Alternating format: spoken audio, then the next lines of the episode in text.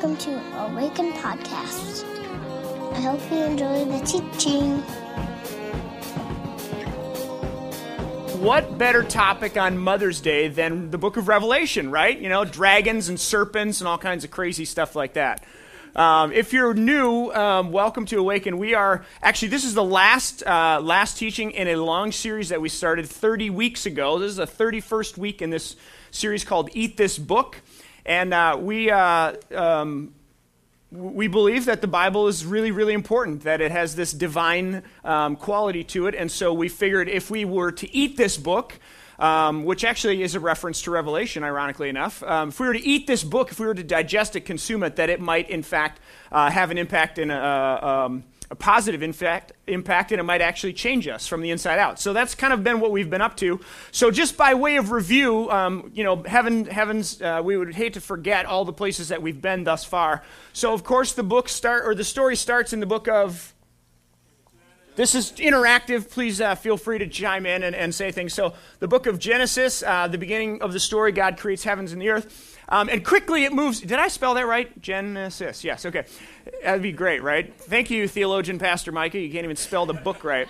Um, so begins with the story of Genesis and quickly moves to the deception of Adam and Eve, where they are uh, they're told a lie that if they eat this this fruit that they'll become like God, and in fact they do become like God, but um, they they begin to operate and sort of have access to information that really humans never were intended to have access to um, which of course um, brings about the story of Abraham, or as it starts, Abram and Israel. God uh, sort of interrupts the story and forms this group of people called Israel, who God will bless the whole world through. At the end of the book of Genesis, and this won't take quite as long, we spent a few a little bit on the first uh, first book, but end of Genesis, beginning of Exodus, we get the story of Moses and the exodus of God's people from Egypt, and it's out of Egypt that they come and enter uh, this place called the land that God promises them and in the land, the Israelites are looking around. They're wondering uh, how they do this thing called God's people and live that out. And so um, God sends them a group of people um, that might be called, you know, really important this last week in our culture, right? They're called the judges. Very good, judges.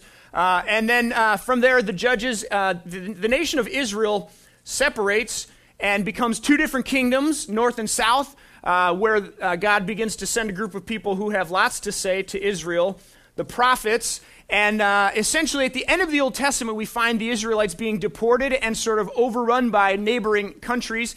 And we have 400 years of silence where God doesn't really say anything. So that's the, the Old Testament in a nutshell, right? After which we have the, the breaking in of uh, the person we just celebrated a couple weeks ago, and the answer is thank you very much. Right, you've heard the one about the, uh, the little boy in, in, uh, the, in the, um, the, the kids, kids uh, what do they call that? Bi- uh, Sunday school class. The Sunday school class, the teacher says, What's, uh, what's gray, has a bushy tail, eats nuts, and hides in trees? And the little boy says, I think I have an answer. Uh, it sounds a lot like a squirrel, but I know the answer is Jesus. Thank you very much. I'll be here all week. So, Jesus and uh, the Spirit of God is given to the church at Acts, and that begins the church. And then we have what we have here, which we just sang about the kingdom of God, which comes in its fullness. So, this is the story of the Bible, basically, in a nutshell. There's a guy named N.T. Wright who, um, who does some really good work and talks a little bit about if you break down this whole story into six different acts, A C T S, um, creation, Israel, or creation, fall, Israel, Jesus, the church, and then the kingdom. So he talks about this idea of fifth act hermeneutics, or um, we as the church are in the fifth act. And so our process, our job, our role in this is reading the scriptures and, and understanding and listening to what the Spirit's doing. And so we have this job of hermeneutics, this art and science of interpretation, of listening to and finding where God is at and partnering with in, in hopes for, as we wait for, the kingdom of God which comes. So, fifth act hermeneutics. This morning I want to tackle the book of Revelation. Now, I recognize in 30 minutes or less. This is going to be like way, way high level, not like really, really amazing, you know, um, intellectual, but high level. We can only do a broad sort of brushstroke of Revelation. So if you leave, you know, disappointed in the fact that we didn't get down to is it pre trib, mid trib, post trib? Is it the millennial thing? Is We're not going to do any of that today. So you can talk to me afterwards if you'd like the information on that. Hopefully, you kind of get where I'm going with this. But I'm curious if you would just kind of feedback uh, a little bit. When I, I'm asked the question, we're, we're going to study the book of Revelation. What kind of things come to your mind? Just shout them out when you hear the book of Revelation. What do you, what do you think or what do you, what do you hear? End times, okay? What else? Seven, yeah, the number seven, definitely. What else? Seven churches, yep. What else? The four horsemen of the apocalypse, baby. Yes. What else? The rapture, absolutely. Yeah. What else? Anything else? Jesus is coming. Does anybody think religious wackos? That's what I think of when I hear the book of Revelation, you know. People who, you know, and unfortunately, these people end up on billboards and with large microphones in front of them. But it's like you get some of the craziest Christian theology on the planet from this book. So hopefully, I, I, what I want to do this morning is just try to point you in the right direction as you might take this book on uh, and read it.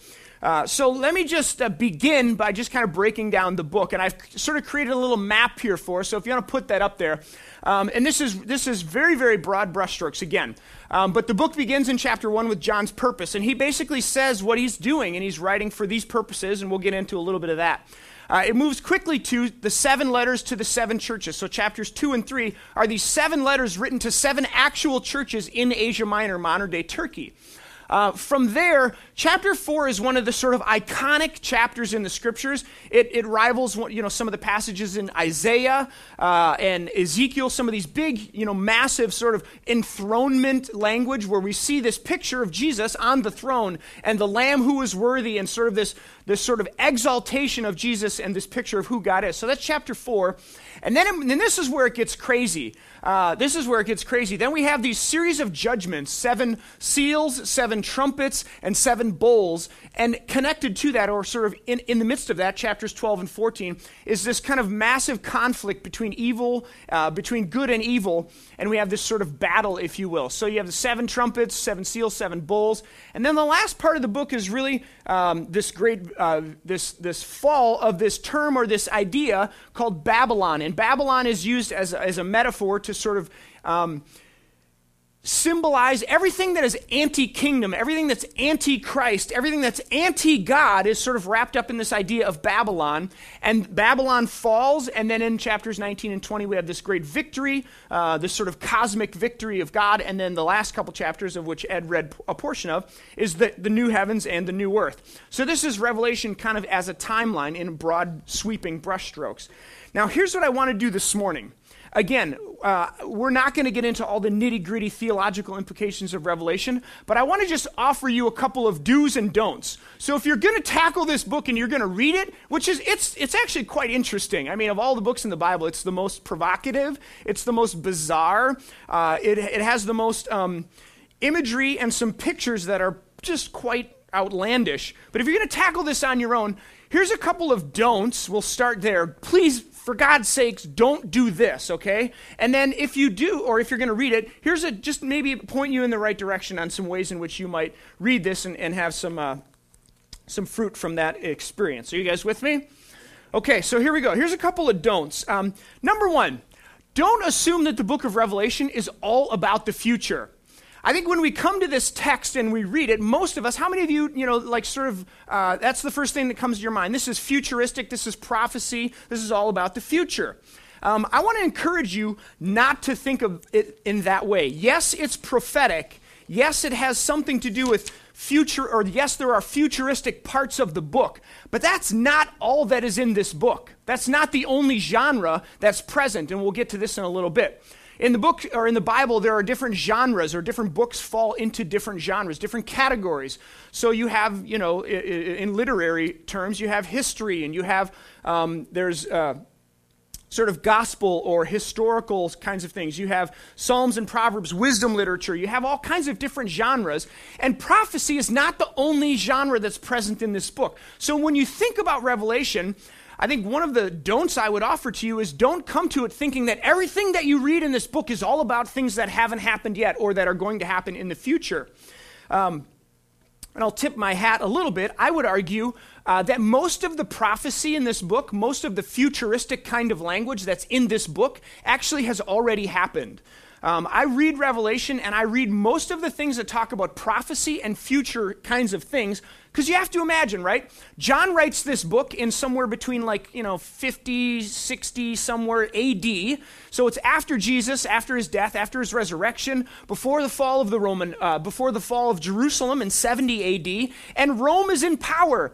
So the first group of people to get this book was living under the oppression of the Roman Empire. They're trying to figure out how to be followers of Jesus amidst a culture and a, and a situation that is very anti Christ or anti kingdom, right? Not anti Christ like one particular person, um, but anti God. So they're trying to navigate this time and space. And so the things that were written to them, or the prophetic things that they would have heard, I would argue have more to do with what happens in the first century as it relates to Rome than anything that we haven't seen yet.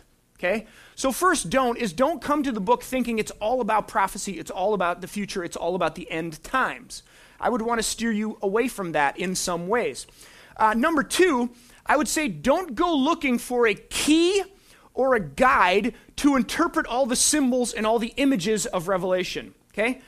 Um, some people will offer this idea that, uh, you know, all of the symbols and all the images in Revelation, of which there are, it, it, there are many. Like, you can't go but five verses before a new image or a new symbol is, is offered to you. And some people want to say, like, you know, create a little guide or a key. When you hear this word, it means this. When you see this picture, it means this. When you see this, it means that. When you see that, it means that. I want to just um, say if, if you find people that are doing that, just go the other direction. Okay? Pray for them, ask for you know God's mercy on their souls, and go in the other direction. When I was a junior high youth pastor, this will make a little bit more sense about asking mercy on their souls. Uh, when I was a junior high youth pastor, I'm fresh out of college, right? I'm 21 years old. Uh, I just get married at 22. I get my first job, so I graduate from college. I get my first job, and I got married all within a month, uh, a month's time. So I'm a junior high youth pastor. I'm fresh out of college, and I'm um, I'm a very impressionable young lad. But I still I had more zeal then than I do now. Hard to believe, right? So I'm just like, let's take the kingdom for Jesus, baby. You know, like let's get these kids, let's win them to the, win them to Christ. So I just come in with guns blazing, and I'm and, and and me, you know, my personality is like, you know, go big or go home, right? Let's teach these kids the Bible. Let's show them the scriptures what better place to start? Revelation, baby. Like either sex or revelation. That's going to drive your numbers up as a youth pastor, right? The kids will come to hear about sex, they're going to hear about revelation. So I just like jump in the deep end of the pool with these junior high kids, like sixth, seventh, and eighth graders. Oh my gosh, I cannot believe I did this. And I am reading, like just consuming, right, the, the Left Behind series, you know, T- Tim LaHaye and Barry Jenkins. And so I'm not kidding you. This is the map that I made for these kids. This is it. I'm like, listen, kids, it's not that hard to get. It's like you got the three letters, you got the seven letters, and then the tribulation starts. You got the first half, you got the second half, you got the abomination that causes desolation. That's A T C D. You got the abomination, you got the seven seals, trumpets, and then the millennium, and then Armageddon. And I literally I walked these junior high kids through this whole deal. And, and now I literally, I pray, God have mercy on my soul. I pray that these kids don't remember one iota of anything I taught them about the book of Revelation because, oh my gosh, it was brutal. It was brutal. Oh, God bless them. I've since given my, my Left Behind series to the thrift store. Eh, you know that, you know that one, right? When you go into the thrift stores, you go to the religious book section, and there's like a billion copies of that series there. Pay attention to that, friends. Essentially, what I'm saying is there's no silver bullet here, right? There's no guide. There's no this means that, that means this, this means that. Just don't do that, okay? It's problematic on, on a lot of levels. Any Game of Thrones fans in the room? Any Game of Thrones folks? Okay. There's this unbelievable epic novel series that's been written by this guy. It's set in the medieval times. And there's, there's all these different houses, right? You have the House of Lannister and the House of so and so and the House of so and so. After the first book, this guy introduces, I'm not kidding you, like upwards of 75 characters. And you have to try to like make sense and remember who all these people are. At the end of the book, if you look at the back, there's a guide, there's a key, and it'll say like the House of Lannister, Jaime, brother of so and so, da da da da da da da da. And all the houses, they're all listed, okay?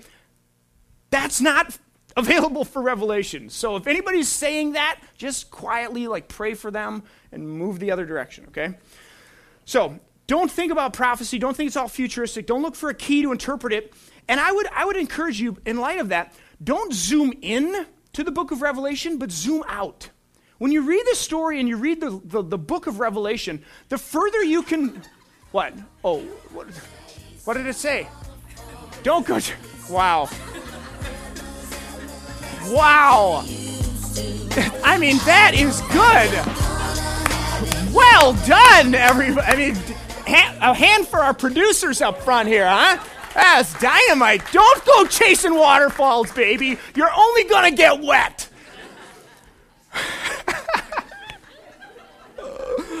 only at Awaken on Mother's Day. Um, so don't zoom in, zoom out. The further you can zoom out when you read the book of Revelation, the better off you will be. Because what's really what I want to submit to you are the things that are the takeaways, the things that can really produce life for us in 21st century, you know, uh, evangelical Christianity, are the broad themes and brushstrokes of the book of Revelation. You know, I said jokingly a couple weeks ago, "Hey, we're going to tackle Revelation." You know, spoiler alert: Jesus wins. Honestly, like zoom out, okay? That's more helpful than who's the you know the abomination that causes desolation, who's the antichrist. Don't worry about that kind of stuff. Zoom out a little bit and look at the big themes of this book. Now, let me offer, so those are some don'ts. Let me offer a do, okay? How many of you uh, in real estate, you may have heard this before, the most important thing in real estate is location, location, location, right? I want to suggest to you that one of the most important things you can you can understand and have in your tool belt is genre, genre, genre when you come to the book of Revelation. Now, why do I say that? Um, there are a lot of things that are important when we study the scriptures. There are a lot of things that are going to produce fruit and give us life and sort of send us in the right direction as it relates to studying the scriptures. I would argue one of them is, or one of the most important is genre. Context and culture might give it a run for its money, but those two things, genre and context culture, are so, so vitally important because genre gives you the rules by which you play. When you come to the text, when you come to the Bible, this is not a, this is not a book that's easy to understand. Let's be honest about that. There's all kinds of information in here coming from all kinds of literary types. For example, the Gospels and the book of Acts, four, four of them, these are, the mo- these are the closest we get to historical data or a historical account in the entirety of Scripture. Um, some people think and they look back at the Old Testament and they would say Genesis is history. I would say no, it's not. Genesis and the Torah was written well after the fact, and it's really a myth in the sense that myth, not like it's untrue, but myth in the sense that this is the Jewish people looking back and writing a cohesive narrative that helps them understand and find their place in the world as to who God is, who they are, and who the world is. So, Genesis, the book of Genesis, is not setting out to do history. When you read Genesis 1 and 2, it is not in any way, shape, or form the author's original intent, I would submit, to tell us how exactly God made the earth and how long it took them. I say them, Holy Spirit, right? Uh, that's not the point.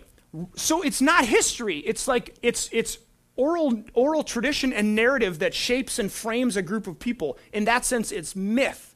Okay, don't don't misunderstand what I'm saying. I'm not saying it's not true, but myth in the sense that it's a dominant dominant narrative that shapes a group of people. Okay. The Gospels, on the other hand, are the closest thing we have to anything historical. Luke even says it. I'm setting out to write a historical account of Jesus of Nazareth. Um, the, the, books of like Psalms, uh, Proverbs, Job, Ecclesiastes, these fall in a totally different genre. I say all that to say, when you come to the text, you have to know what rules you're playing by because when you do, it eliminates all kinds of possibilities that aren't on the table because it's not in that genre. Does that make sense? So when you come to Revelation, what genre is present? If you would, look, uh, turn in the scriptures to the cha- first chapter of Revelation, if you have your Bibles. First chapter of Revelation says this The revelation from Jesus Christ, which God gave him to show his servants what must take place. He made it known by sending his angel to his servant John, who testifies to everything he saw. That is, the word of God and the testimony of Jesus Christ. Blessed is the one who reads aloud the words of prophecy, and blessed are those who hear it and take heart what is written in it, because the time is near. Verse 4 John, to the seven churches in the province of Asia. In the first four verses, John gives you a couple of really, really distinct clues as to what genres are present in this book. The first word in the book of Revelation is apocalypsis, or apocalypto, comes from the Greek word apocalypt, and it means to unveil or to reveal. One of the genres present in Revelation is this ancient Jewish apocalyptic literature, where the seer, John, is sort of transported, right? This is why people think he may have been on acid, because he sort of gets this like bizarre vision, this sort of divine cosmic view of the world and the things that are things that aren't available to the natural normal eye. So apocalypse is present. If you go on in verse 3, John says, Blessed is the one who reads aloud the words of this what? Prophecy, right? So you have apocalyptic literature, Jewish apocalypse, very, very uh, uh, normal and present genre in ancient literature. You have prophecy, of course, of which we, we know Isaiah, Jeremiah, da da da da, Micah, bam. So you have apocalypse, you have prophecy, and then John in verse 4 says, John, to the seven churches in Asia. This is, and, and then he says, Grace and peace to you from our Lord Jesus Christ. Does this ring a bell? Paul, in nearly every single one of his letters to the churches in the New Testament, begins with grace and peace to you in our Lord Jesus Christ. So we have apocalypse, we have prophecy, and we have a letter. Now, this is why Revelation is so difficult, because all three of those are present, and two of them, apocalypse and prophecy, are some of the most difficult uh, uh, genres to interpret in the entire Bible. Now, I want to wrap this up. Again, I told you it was going to be like really, really high level sort of overview. I want to wrap this up by asking this question. For us as 21st century hearers, what's the most valuable or what's the most important or what, what provides the most fruit when we're thinking about these three genres that are present apocalypse, prophecy, and a letter. I think many times when Christians in, in our day and age read this, we zero in on the whole prophecy bit. Like, it's the end times. What's going to happen? How's it all going to go down? Jesus wins. Just stop there, okay? I don't think prophecy is the best thing to be try mining from this text. Some people go, oh, it's the letters, you know, the seven churches, you know, we're churches. Which one of the seven do we relate to? Da da da da da. Surprisingly, I want to say that apocalypse is probably the most, the most helpful, the most fruitful for us to think about. And here's a couple reasons why. If you think about this as a letter, this was written to a group of people, seven churches. And actually, history tells us that the, the, the order in which the, the seven churches are noted are it's an ancient Roman mail route. So the, the, the route that someone would have taken to deliver something to any of these cities is exactly the, the, the uh, um, layout in the book of Revelation. These were written to, to, actual churches with actual issues with a lady named Jezebel who was a crazy false prophet. So, particular situations in which John is writing to. And I would submit that what John wrote applied particularly to them in their situation. It's dangerous when we cut and paste from that point and we say, oh, well, I, we identify with church number three. You know, we're, the, we're this church or we're that church. Sure, there may be some themes or some things that are going on in those churches or those letters to the churches, but to say, oh, that's us or that's us, wrong question. And when we ask the wrong questions, we shouldn't blame the text, we should blame the questions we're asking. So, letter, maybe not quite as helpful. Prophecy, again, I've talked a little bit about this. I tend to believe most of the prophecy in revelation t- had to do with the Roman Empire and what happens in the first and second century to, to Israel, to the new Christian church that's budding in the midst of this sort of context and culture. Why apocalypse? By nature, apocalyptic literature gives you a view from the cosmic divine perspective. It's where this person is sort of transported and given access to that which is not natural, but sort of this divine view of the world and that which is happening. In the case of Revelation, we see the curtain peeled back, and we see the outcome of this great cosmic battle between good and evil. We see a vision of the victory of Jesus Christ and all that Jesus accomplishes on the cross and through resurrection taken to its fullest. We see this vision of eh, the eschatological kingdom of God, the thing that Jesus talks about, the rule and reign of God, heaven coming to earth, and that being one experience. God's hopes and dreams being reality here on earth. So it's this vision of that. And this is what Ed read in chapter 21. It's the visions of Isaiah and Ezekiel and Jeremiah of what would happen when God was on the throne again, when God made the world and put it back together again. This is the vision that we see. And it's the vision that motivates us to love God and love the world. It's the vision that, that confirms for us that self sacrificial, other oriented kind of love actually wins in the end. It's the vision that gives the fertile ground upon which our theology and our living in the world actually grows. It's a vision that's general in one sense, in that it's for all of the church and it's still out in front of us, and yet specific enough to address these churches and, and apply to them as well. Because this is what the Spirit does.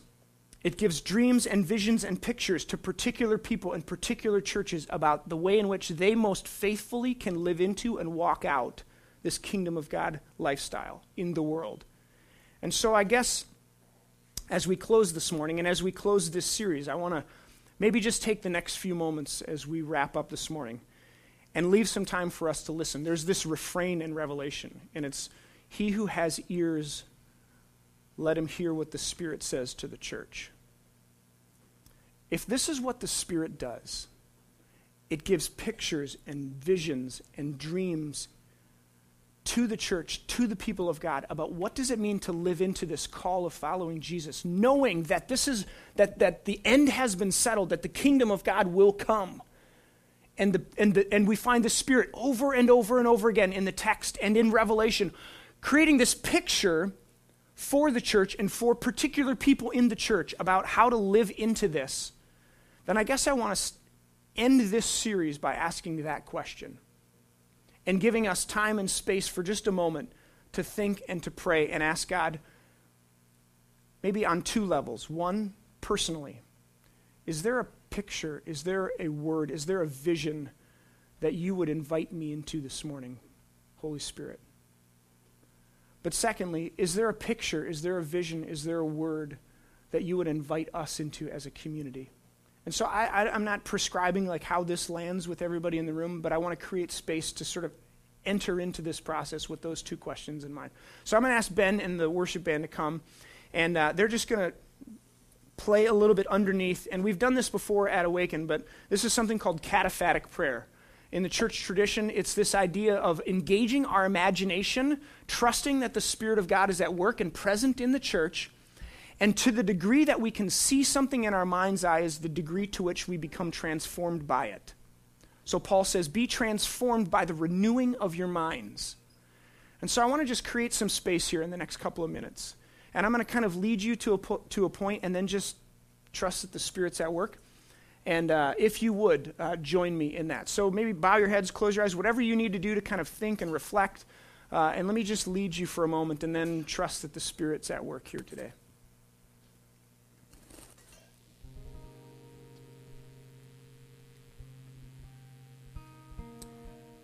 We began with a reading from Revelation 21 where it talked about a new heaven and a new earth, where the kingdom of God, the hopes and the dreams of God come and they become one with our experience as humanity and on this earth. Imagine, if you would, what does it look like for you for the kingdom of God, for heaven to come down and become a part of our experience where God's hopes and dreams happen? In our families, in our worlds, in our relationships.